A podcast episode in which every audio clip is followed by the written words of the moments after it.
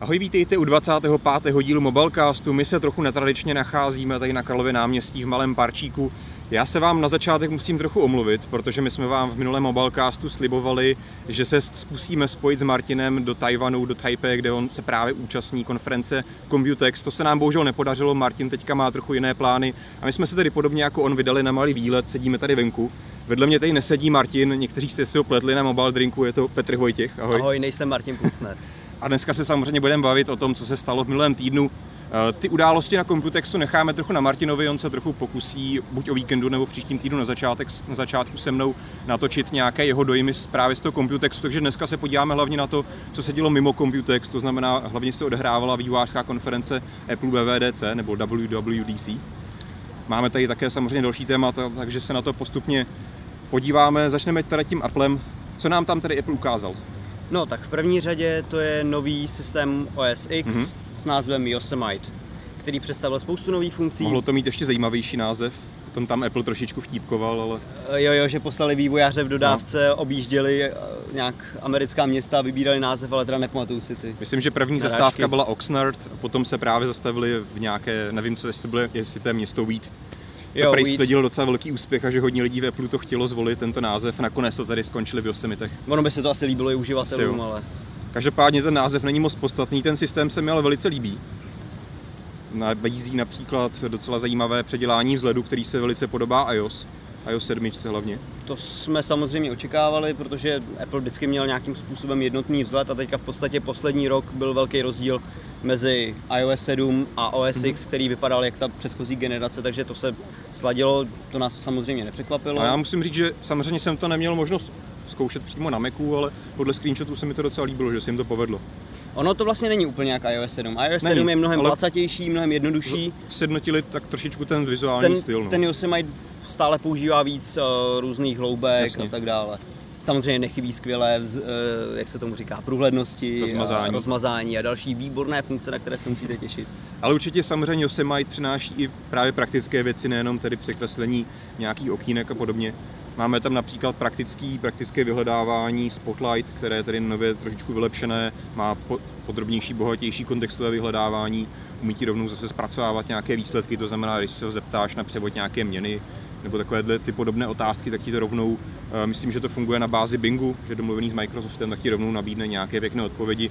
Takže se dá říct, že to částečně dělá něco podobného, jako ti dělá Siri, teda ona ti také dokáže dávat odpovědi na takovéhle základní otázky, ale samozřejmě to tedy na základě vstupu, že to napíšeš jako text. A nebo to funguje tak, že napíšeš, že chceš jít do kina a ono ti to přímo ukáže nejbližší kina, nejbližší časy, můžeš si jednoduše zarezervovat. Je to takové usnadnění, nevím, já osobně to nejsem moc zvyklý používat, co chci si najdu sám, ale asi to bude mít. Já si to teda nemůžu hodnotit, protože nejsem běžný uživatel MacOSu, ale přišlo mi to docela zajímavé vylepšení. Asi kdo je zvyklý to používat. No tam tuším, že se mluvilo hlavně o tom, že uživatelé MacOSu někteří rádi používali nějakou utilitku, která dělala něco podobného. Teď si opravdu nevzpomenu na název. A teď to komentovali docela nadšeně, že tohle to vlastně nahradí a nebudu muset mít nějakou aplikaci třetí strany. Ono je vždy jednodušší, když to zvládá ten systém sám osobně a nemusím instalovat nic navíc. Určitě. To je ta hlavní výhoda. Tady možná ještě v souvislosti s tím zmíním, co tam o tom Apple nemluvil, ale vyplavalo to na povrch později, že Apple tam přidal podporu mnoha dalších jazyků pro jazykový vstup, neboli ten hlasový vstup, že ten systém ti dokáže rozumět a neměla by tam chybět ani čeština, ani slovenština nově. Nově je tam tady 30 jazyků. To je docela dobrý pokrok. Což je docela dobrý pokrok. Na druhou stranu Apple tady to řešení kupuje od společnosti Nuance, která češtinu už umí hodně dávno, takže je to více jenom o tom, že se teďka dohodli, že si licencovali další jazyk. No stejně to ale neznamená, že by v češtině byla Siri. Neznamená to právě, že by v češtině byla Siri, protože pravděpodobně sice ten systém stejně jako to umí například Google ti rozumí, že ti rozpozná ta slova, ale jakoby nerozumí jejich významu. To znamená, ty se nemůžeš vlastně ptát na nějaké dotazy konkrétní. Jak sami víme, čeština je natolik obtížná, že Siri bude česky umět možná nikdy. Možná nikdy, no. Na to bych moc nečekal. Každopádně, co tam je také vylepšené notifikační centrum, to je velice zase podobné jako na iOSu. No v podstatě totožné. Ona i velikost je stejná. To znamená, že vývojáři to budou mít jednodušší, když budou připravovat nějakou utilitku pro notifikační centrum na macOSu, tak stejnou budou moct použít na iOS. Tam jsou právě novinkou widgety do toho notifikačního centra. A když vlastně Apple měl tu konferenci, tak první ukazoval právě ten macOS. A když mluvil o těch widgetech, tak já jsem si říkal, já jsem psal ten přenos textový a říkám, no to by bylo super, kdyby to dali do iOSu. A samozřejmě to tam je také, takže v tomto je to sjednocené. Na to se samozřejmě těšíme, zajímavá věc.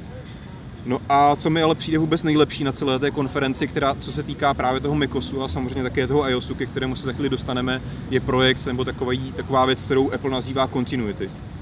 Ano, to znamená spojení v podstatě mobilního zařízení a stolního počítače, notebooku, kdy vlastně pracujete na něčem doma, můžete si vzít telefon a pokračovat na tom místě, kde jste skončili v té práci, v rozdělaném e-mailu, v rozdělaném dokumentu, v rozečtené knize, rozkoukaném videu a tak dále. A dokonce by to mělo být ještě nějak pokročilejší v tom, že Apple právě díky tomu, že máš třeba ten telefon těsně vedle stolu a samozřejmě pokud máš i notebook připojit na Wi-Fi, tak Apple dokáže na obou zařízeních nějak přibližně snímat vzdálenost nebo tu tvoji polohu.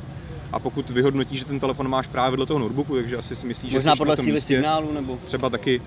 A každopádně ti nabízí třeba nějaké kontextové věci, jo? Pokud se nacházíš blízko nějaké zastávky, tak ti nabídne třeba jízdní řády, takové další, teďka mě nenapají další příklady, každopádně i s tímto pravděpodobně bude Apple pracovat.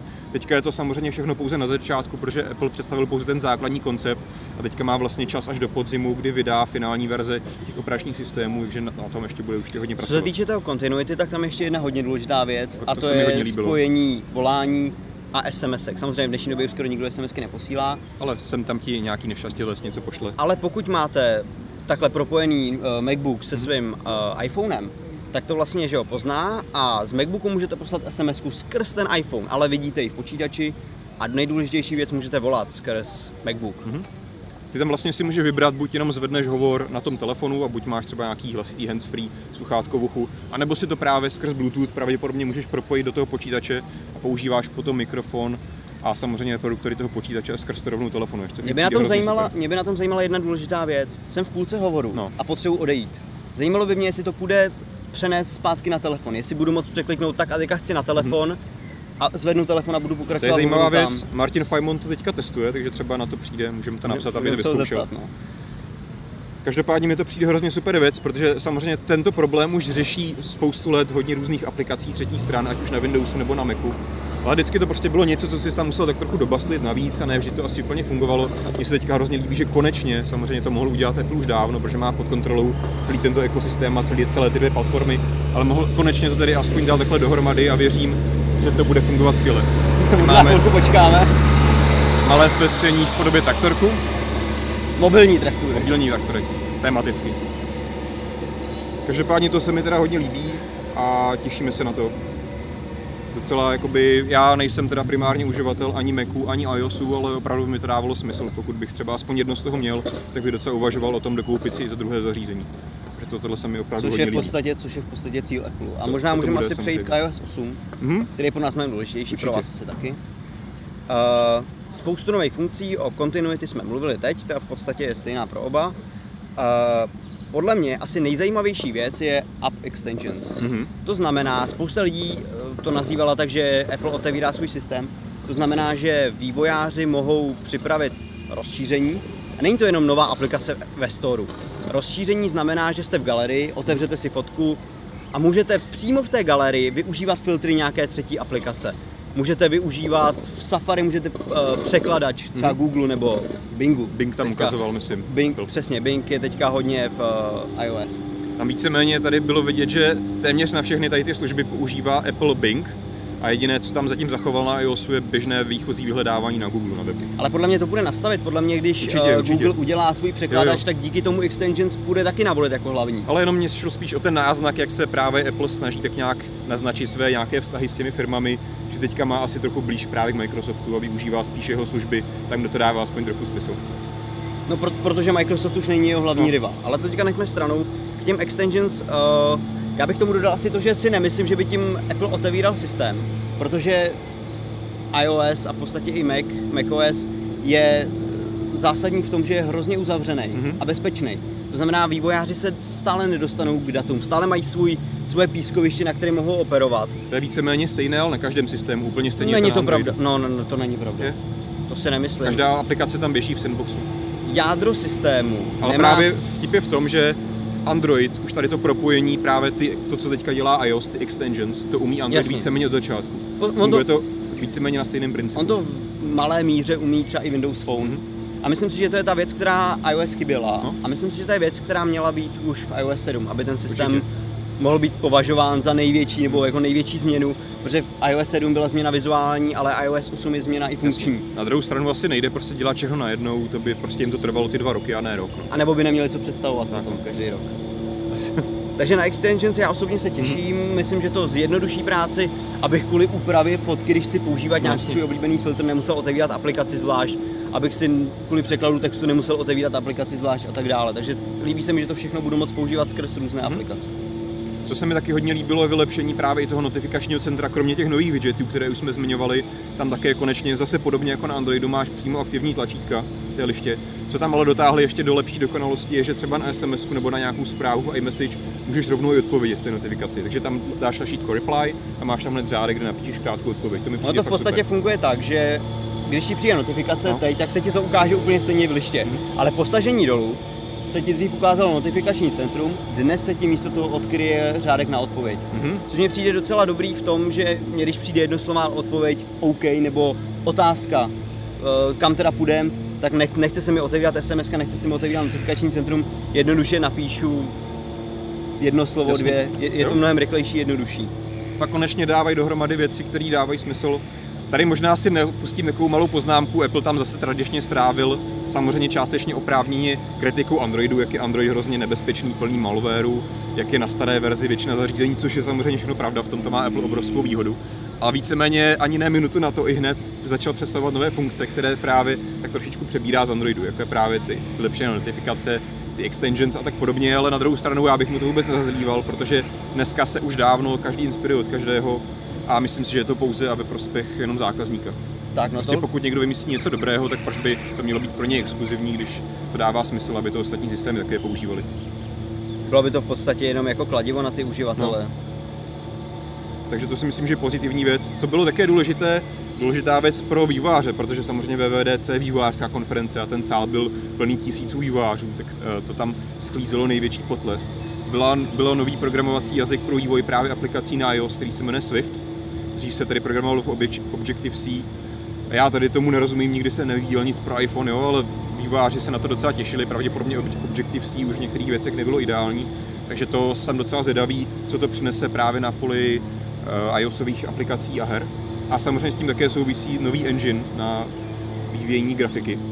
No, on to není vyloženě engine, je to Metal, který má nahradit OpenGL. Pokud trošku sledujete, jak se vyvíjí hry, tak vždycky máte nějakou knihovnu, ať už je to třeba na Windowsech, hlavně funguje DirectX, tak na otevřených platformách je to OpenGL. A to vlastně komunikuje hra, komunikuje s OpenGL, který komunikuje s tím strojem. Taková mezivrstva, která vykresluje třeba grafiku. No a iOS přišlo s vlastní vrstvou, kterou nazvali Metal. A ten má v podstatě být rychlejší než OpenGL, uvidíme, jak to bude v praxi. Ono, Apple ti představí strašně rychlou službu, pak ji dá do ruky vývojářům a ti ji nebudou umět použít, takže se to stejně se to zpomalí jak nějakým způsobem. Někdo nebude to umět optimalizovat svoji aplikaci tak, jak to umí Apple, takže ten výsledek nebude nikdy tak dokonalý jako v jejich benchmarkcích. Ale ten potenciál tam pravděpodobně nějaký je. Co naopak ale mi přijde trošičku nevýhoda je, protože pokud dneska seš vývojář hry, tak si myslím, že já jsem tedy opět zase nejsem vývojář. Ale předpokládám, že jelikož doteď na iOSu i na Androidu, a teďka nevím, jestli i na Windows Phone umí OpenGL, každopádně alespoň Android a iOS běželi právě na OpenGL. Tady si myslím, že tam byl nějaký malý sednucící prvek, který trošičku usnadnil právě vyvíjení pro tyto dvě platformy. Já si myslím, že ten základ bude stejný. Aby to neměli vývojáři těžší, jak ten základ bude stejný. To nevím. Spíš si myslím, ale že ty hlavní výhody využijou pouze ti vývojáři, kteří programují nativně pro Apple. Jasně.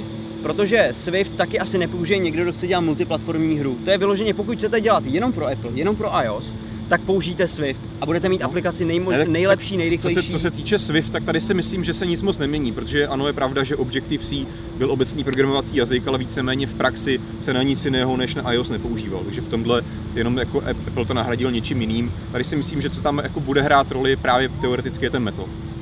Jo, ale zase nerozumím tomu tak dopodrobna, takže nevím, o co se to případně zjednoduší nebo naopak stíží pro vývojáře. Každopádně si myslím, že bude zajímavé to sledovat právě, protože tady se stále tak trošičku mele taková situace, že někdo vyvíjí exkluzivně pro iOS, někdo přednostně pro iOS, pak za 2 měsíce udělá verzi pro Android. Takže uvidíme, jestli toto se nějak změní, nebo to bude třeba jednodušší, uvidíme. No. Já bych se ještě vrátil k jedné věci, kterou jsme přeskočili, a to je family sharing, která mě osobně přijde hodně důležitá. Jo, pro rodiny je super, no. Jsou tam v podstatě dvě funkce, jak to funguje. První je, koupíte dítěti, ať už je to iPad, nějaký ten iPod nebo iPhone, chce si koupit aplikaci, tak teďka v podstatě jste mu ji, pokud jste mu nechtěli dát údaje ke své platební kartě, což může být problém, tak jste mu ji app museli kupovat vy. Nyní on bude moct požádat o to, chce si koupit tu aplikaci, vám jako rodiči se ukáže koupit prostě nebo nekoupit. A jenom důležitý, abych to upřesnil, že tady se bavíme o dvou zařízení, že dítě má svůj iPhone, rodič má svůj iPhone a právě tomu rodičovi přijde notifikace, že mu to může schválit. Že bude jednoduše nastavit, že tenhle iPhone patří dítěti a nesmí si sám kupovat aplikace. To je super věc. Druhá věc, která mě přijde pro mě ještě zajímavější, protože teda děti nemám, tak je sdílení obsahu. To znamená, já si koupím film, já si koupím hudbu, já si koupím aplikace a mám nastavený, že můj bratr je teda v mý rodině, tak můj bratr na svém iPhoneu si to bude moct taky pustit. Aha, takže jakoby, když máš víc zařízení v rodině, to stačí koupit jednou? Tak to stačí koupit jednou. Je tam upozornění, že to nefunguje u všeho. To znamená, nějaké aplikace budou mít omezení. Předpokládám, že asi když to bude na vývojáři. Asi to bude na vývojáři, když to bude multiplayerová hra, tak asi to nedovolí hrát každému, že by hráli spolu multiplayerovou hru, to si asi nedovedu představit. Ale i kdyby to fungovalo v nějaké omezené míře, tak je to krok správným směrem. Podobným směrem se vydal třeba Steam, když otevřel taky knihovnu. Já můžu přistupovat k hrám, které má můj bratr, a on může k mým hrám, což je v podstatě taková... Ono to taky funguje, když si koupíš knížku nebo časopis, tak si tvoje máma si taky nekoupí znova, ty ji prostě půjčíš, tak tohle v podstatě to stejně akorát... Tohle je samozřejmě hodně široké téma, ale obecně si myslím, že přesně platí tohle, že pokud ty chceš přesvědčit zákazníka, aby si něco kupoval virtuálního, elektronického, tak mu to musíš maximálně usnadnit a ne mu házet klacky pod nohy, kup si to třikrát, pokud to chceš používat na těch zařízeních. Přesně. Takže to si myslím, že fakt dává smysl. Možná trochu škoda, že to právě těm vydavatelům trvalo tak dlouho vymyslet, ale konečně to tady přichází. Takže další věci je otevřenost, to bych možná i přeskočil. Potom jsme se tak trochu naráželi, že tam je právě větší prostor pro ty vývojáře, jak se propojit mezi těmi aplikacemi a podobně. To si myslím, že je pozitivní věc. Obecně to bylo vidět i z takové nálady na té konferenci, že Apple trošičku více vtípkoval, právě představoval spoustu nových API pro vývojáře, takže to si myslím, že je krok pozitivním směrem, že to je iOS určitě potřebuje. A taková, myslím si, zajímavá věc na závěr jsou nové klávesnice, což souvisí s tou otevřeností, což souvisí vlastně s tím otevřením vývojářům, ať už to jsou widgety. Tak v podstatě, pokud vám nevyhovuje klávesnice na iOS, takových lidí je hodně. Martin Plusner bych řekl třeba. Já třeba taky. Ty taky třeba. Tak si v podstatě budete moci stáhnout klávesnici jinou, která vám bude vyhovovat. Já nevím, jako jak oni se jmenují, já nemám rád takový, jak tam swipe, jak tam maluješ. Ale já jsem na to zvyklý a hrozně to rád používám. Mně to většinou nefunguje, já nejsem schopný tím napsat slovo, ale... To je možná trochu o zvyku. Každopádně teďka máš konečně možnost. To vyzkoušet aspoň. Tak jo, naše další téma je v podstatě taky operační systém. Je to operační systém od Samsungu, který se jmenuje Tizen. Říkejte tomu, jak chcete, tak no. Je představen na prvním telefonu Samsung Z, takhle jednoduchý název má. V čem je zajímavý? Ten telefon hardwareově víceméně v ničem moc zajímavý není, jo, tam je nějaký... Telefon je telefon. Telefon už dneska nikoho nezajímá. 48-palcový displej, 4 jádro, blablabla.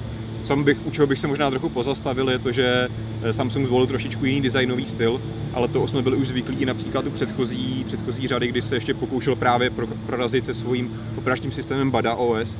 Tam také ty wavy měly takový pěkný kovový design, což mi přišlo hrozně škoda, že se to nikdy nedostalo na Android. Každopádně toto je tady víceméně takový jakoby nástupce, dá se říct, duševní, že Samsung se opět zase pokouší prorazit s nějakou vlastní platformou, která je tedy založená zase na Linuxu, open sourceová a tak dále a tak dále. Tady je spíš hlavní to si zamyslet nad tím, proč to vůbec Samsung dělá, zda to má smysl, jo? Protože je tady Android, je tady iOS, Windows Phone se snaží už asi 4 roky se nějak prosadit, moc se mu to na globální sféře zatím nedaří, pořád má nějaká 4-5%, tuším. Takže tady je otázka, co s tím Samsung zamýšlí, no? S Windows Phone bych to úplně nesrovnával, protože si myslím, že Samsung má v tomhle mnohem větší sílu než Microsoft sám. Předpokládám, že zaměření je pro uživatele, kteří nechtějí Android, kteří nechtějí jeho v podstatě těžkopádnost, teď doufám, že se na mě nevrhnete, ale pro mě je Android těžkopádnej, nabízí pro mě zbytečně moc funkcí, chtěl bych něco jednoduchého, něco rychlého, pro mě je třeba to Android... Nevím, jestli ti to Tizen splní, to je otázka. Já jsem na ní totiž koukal v Barceloně, to bylo v únoru, a tam měli také nějaké Samsung prototypy telefony anonymní, samozřejmě vypadaly jako každý jiný Galaxy, běžel na tom jejich aktuální sestavený Tizenu od Samsungu. A ono to v podstatě na první pohled vypadalo jako Android od Samsungu. Takže byste to nepoznal, jestli to je nějaká nadstavba nebo jenom Tizen? Na první pohled ne. Byl tam prostě touch vy styl, jo, ale když se v tom začal více hrabat, víceméně téměř celá ta filozofie ovládání byla podobná jako na Androidu. A jediný co byl rozdíl ten, že to umělo polovinu věcí a nebyly tam žádné aplikace. A já jsem se tam ptal na tom stánku tehdy, jestli ten systém nabízí nějakou kompatibilitu s Androidem, což nabízí samozřejmě Selfish OS a nebo i BlackBerry. Tím si řeší právě s nedostatek svých aplikací na vlastním storu. Tehdy mi tam řekli, že tohle Tizen neumí. Samozřejmě si myslím, že dneska, nevím, jestli to tak bude nebo ne, někdy se mluví, spekuluje o tom, že to ten aktuální Tizen, o kterém se teďka bavíme, bude umět. Dávalo by to smysl. Ale to nemáme potvrzené úplně 100%. Každopádně je reálné to asi, že v tomhle ohledu si myslím, že ten krok není úplně správný, protože pokud chcete nabídnout Samsung nějakou další alternativu, nechci Android, nechci Windows Phone, tohle není alternativa. Apple, tak bych si vzal Tizen, který ale musí být nějak jiný, protože musí mi nabídnout něco úplně nového, něco, co mi nenabídne Android. Já jsem samozřejmě neviděl tu finální verzi, která se dostane do tohohle telefonu, který samozřejmě ani netušíme, jestli se dostane k nám, pravděpodobně ne. Myslím, že to možná bude začínat někde na ruském trhu nebo něco podobného. Každopádně, jak jsi říkal, ten systém prostě nenabízí nic extra nového, jiného, než systémy, které tady máme. A máš tam jasné nevýhody v podobě nedostatku aplikací, neodlaněnosti, bude to nový systém, takže samozřejmě chyby tam budou, budou tomu chybět zásadní funkce, já tady nevidím to moc optimisticky za sebe. Na druhou stranu, jak jsi říkal, možná v tomto Samsung má větší sílu, než Microsoft protlačit ten systém, takže pokud by se náhodou rozhodl, což si myslím, že udělá, že zařízne Android a bude dělat ten Tizen, tak možná by to s tím marketingem utáhli, jo, ale... Myslíš, že to může být strašák na Apple, jakože... Na Google. Myslím si, že jo, protože tady my jsme viděli už nějaký poslední rok, možná déle v pozadí, co jsme dříve neslyšeli o tom, tady probíhá nějaká diskuze mezi Googlem a právě Samsungem a Google se snaží trochu Samsung právě usměrnit v tom, jak moc si Google customizuje samotný Android, tak moc velké úpravy tam dělá, což se Google samozřejmě nelíbí. Tačovi se mu nelíbí. No obecně, že on tam jako Samsung k tomu přistupuje hodně, myslím, že tehdy, když vyšly ty nové tablety, ty Noty a podobně, které měly takové to téměř až jako Windowsácké prostředí. To se opravdu Google nelíbilo, takže Samsung údajně jakoby oficiálně s tím souhlasil a slíbil, že do budoucna se tedy trošičku z toho zase opustí a vrátí se trochu více k podobě Androidu. A tady si myslím, že to může být zase takový nějaký protiargument. Hele Google, když náš budeš hodně srát, tak my tady máme Tizen a vykašleme se na Android. To by ale musel ten Tizen být trošku jiný, musel by vypadat jinak. Ale uvidíme, třeba jinak ještě bude vypadat. Každopádně Samsung má dost peněz na to, aby si to prostě vyzkoušel. Pokud mu to nevíde, tak za 2 roky to zase zařízne a víceméně s nic nestane. S penězmi na tom hůř HTC bych ale řekl. To určitě, no. Tam my víceméně teďka v tomto týdnu vyšly statistiky, kdy za duben, konkrétně při meziročním srovnání s loňským dubnem, bylo vidět, že HTC si trochu polepšilo, konkrétně o 13%. To bylo samozřejmě podle očekávání díky tomu, že se na trh dostala nový HTC One M8, nová vlajková loď. Bohužel trochu paradoxně hned v květnu, měsíc na to už zase jsme zaznamenali pokles oproti předchozímu roku 36%. Takže tady je vidět, že prostě HTCčku se stále nedaří. A já se osobně ani nedivím, protože HTC předchozí loňské, ta M7, bylo prostě skvělý telefon, všichni ho v recenzích hodnotili hrozně kladně, ale nikdo se ho nekupoval. Nebo ne nikdo, ale nekupovalo se dostatek lidí. A víceméně M8 nová byl úplně stejný telefon. To, co dělala předchozí telefon, dělá stejně dobře ten nový, to, co dělal špatně, dělá stejně špatně ten nový. Jo, takže tady víceméně HTCčko se v ničem nezměnilo a tady si myslím, že je logické, že se prostě na tom ani finančně nikam dál nedostalo. To znamená, že v dubnu dokáže přesvědčit své stálé zákazníky, aby aktualizovali. Jasně, no tak ale... to byl prostě nový telefon, tak lidi si ho koupili. Ale... Jasně, ale v květnu už nedokáže vlastně přesvědčit ostatní zákazníky, aby taky vstoupili do rodiny HTC. Na to možná ale si HTC teďka brousí zuby s novým telefonem, který se jmenuje HTC One E8, ne M8, což je vlastně M8 taková pouze v plastovém provedení, jinak ten telefon bude pravděpodobně totožný. Takže bude o pár tisíc korun třeba levnější, nebo? Jako netušíme, byly nějaké spekulace, že by to mohlo stát mezi 10 a 12 tisíci, což mi přijde nereálné, vzhledem k tomu hlavně, že to bude na sobě mít značku HTC. Myslím si, že by to mohlo být třeba o 1000 levnější než taková varianta. Tak to si myslím, že asi nezachrání. Tak to si nemyslím, no. HTC to prostě zkouší a nemyslím si, že to zkouší správně.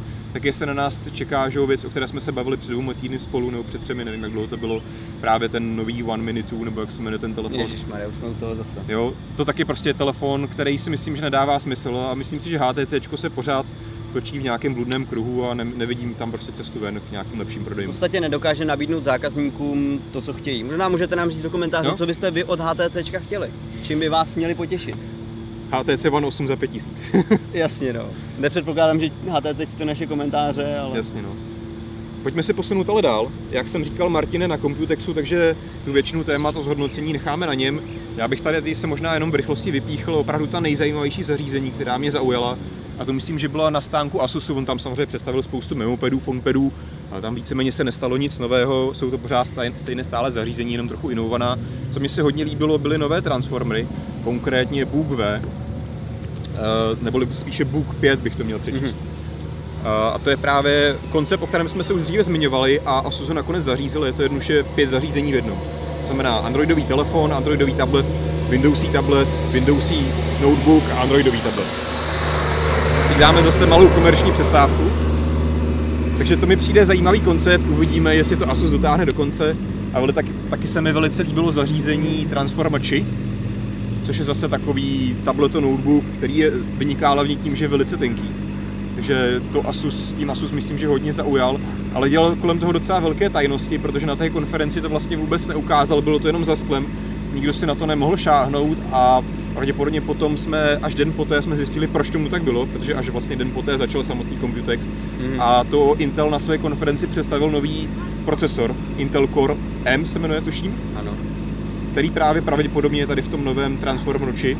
Co je na něm nového a zajímavého je, že je postaven na 14 nanometrové výrobní technologii, což jednoduše znamená, že ten čip bude o hodně menší, efektivnější, bude méně žrát energie, bude méně topit, což je samozřejmě ideální pro toto mobilní zařízení. Právě očividně nebo teoreticky by právě ten procesor měl být schopný se uchladit pouze pasivně, to znamená konečně ty tablety a notebooky, které budou mít Intel Core procesor, nebudou muset mít aktivní větráček, což mi přijde hrozně super. Ono mít mobilním zařízení větráček je vůbec taková jako představa. Je to nesmysl, no, ale dodnes to prostě na platformě Windows, pokud si nechtěl mít Atom, byla prostě realita. Pamatuju ještě takový ty tablety z Windows 7, byla největší tragédie, vlastně tam to hučilo jak normální notebook, bylo to hrozné. Každopádně to si myslím, že je velice zajímavá věc a těším se na to. Také si osobně myslím, že třeba se do toho dočkáme někdy na podzim nebo možná do podzimu, kdy Apple pravděpodobně představí nové MacBooky Airy, tam si myslím, že by se to hodně hodilo, že konečně by byl prostě MacBook Air, ten notebook z dlouho vydrží bez větráčku, to si myslím, že by opravdu se Apple hodně povedlo. Samozřejmě úplně stejně se můžeme těšit na podobná zařízení s Windowsem. Každopádně myslím, že velice pozitivní krok a můžeme se těšit teďka na zajímavá výkonná zařízení, která budou zároveň úsporná a tichá. Takže o Computexu a o těch zařízeních řekne víc Martin. Určitě necháme to na něm. Tak a my se blížíme úplně do samotného závěru. Jsi pro nás připravil zase herní okénko. Ale herní okénko, neodpustím si to. Minule jsme vám doporučovali hru Silicon Valley, která byla fantastická, vyšla po, já nevím, po 2 měsících na Android. Teďka bych vám doporučil hru Hitman Go, která taky před nějakou dobou, myslím si, že dokonce podobně jak Silicon Valley, vyšla na iOS, tak nyní vychází Hitman Go pro Android, dáte za ní zase 100 korun. Je to hrozně zajímavá hra, je to tahovka, pokud znáte Hitmana, tak to byla v podstatě, spousta lidí si to představuje jako akční hru, ale Hitman byla vždycky spíš taková plíživka. Jasně. Stealth akce, musel se rozhodovat, do které místnosti vstoupíš, musel pozorovat, aby tě někdo nespatřil a tak dále. To všechno tady je v podstatě v tahové hře, která vypadá jak stolní hra, je tam grafika, jako kdybyste hýbali figurkami. Ty máš vlastně nalajnovaný nějaký trasy, kde můžeš chodit, co jsem viděl. Sleduješ kam, kdy půjde jaký strážce a musíš se podle toho hýbat a likvidovat je. Zajímavá hra, mrkněte na to, myslím si, že vám recenzi jsme ještě nedělali, bohužel, ale přineseme vám ji, bohužel vám ji přineseme až později. Za což bych se vám hrozně rád omluvil, protože mě čekají za 2 týdny v podstatě státnice. A musíte odpustit, prostě škola je důležitá. Škola je důležitá a takže vynecháme teďka nějakou chvíli, asi 2 týdny teda freebox a recenze, takže se vám za to moc omlouvám, ale pak se můžete těšit na zajímavé tituly, které se určitě za ty 2 týdny nakumulují, takže potom zrecenzujeme to nejzajímavější. Jo, já se na to těším. Tak jo, asi děkujem za pozornost. Jo, to byl dnešní Mobilecast, takovýhle pěkně venkovní, doufám, že jsme byli slyšet, že jsme byli vidět. Každopádně dejte nám třeba i vědět do komentářů, jestli se budete chtít i v budoucnu, pokud bude takhle pěkně, aby jsme zkoušeli natáčet spíše venku, nebo máme radši zůstat v kanceláři, kde prostě máme stále prostředí. Budeme rádi za váš feedback. Každopádně děkujeme za pozornost a budeme se těšit i příště zase u Mobilecastu. Buď tady bude Petr, Martin, anebo někdo jiný.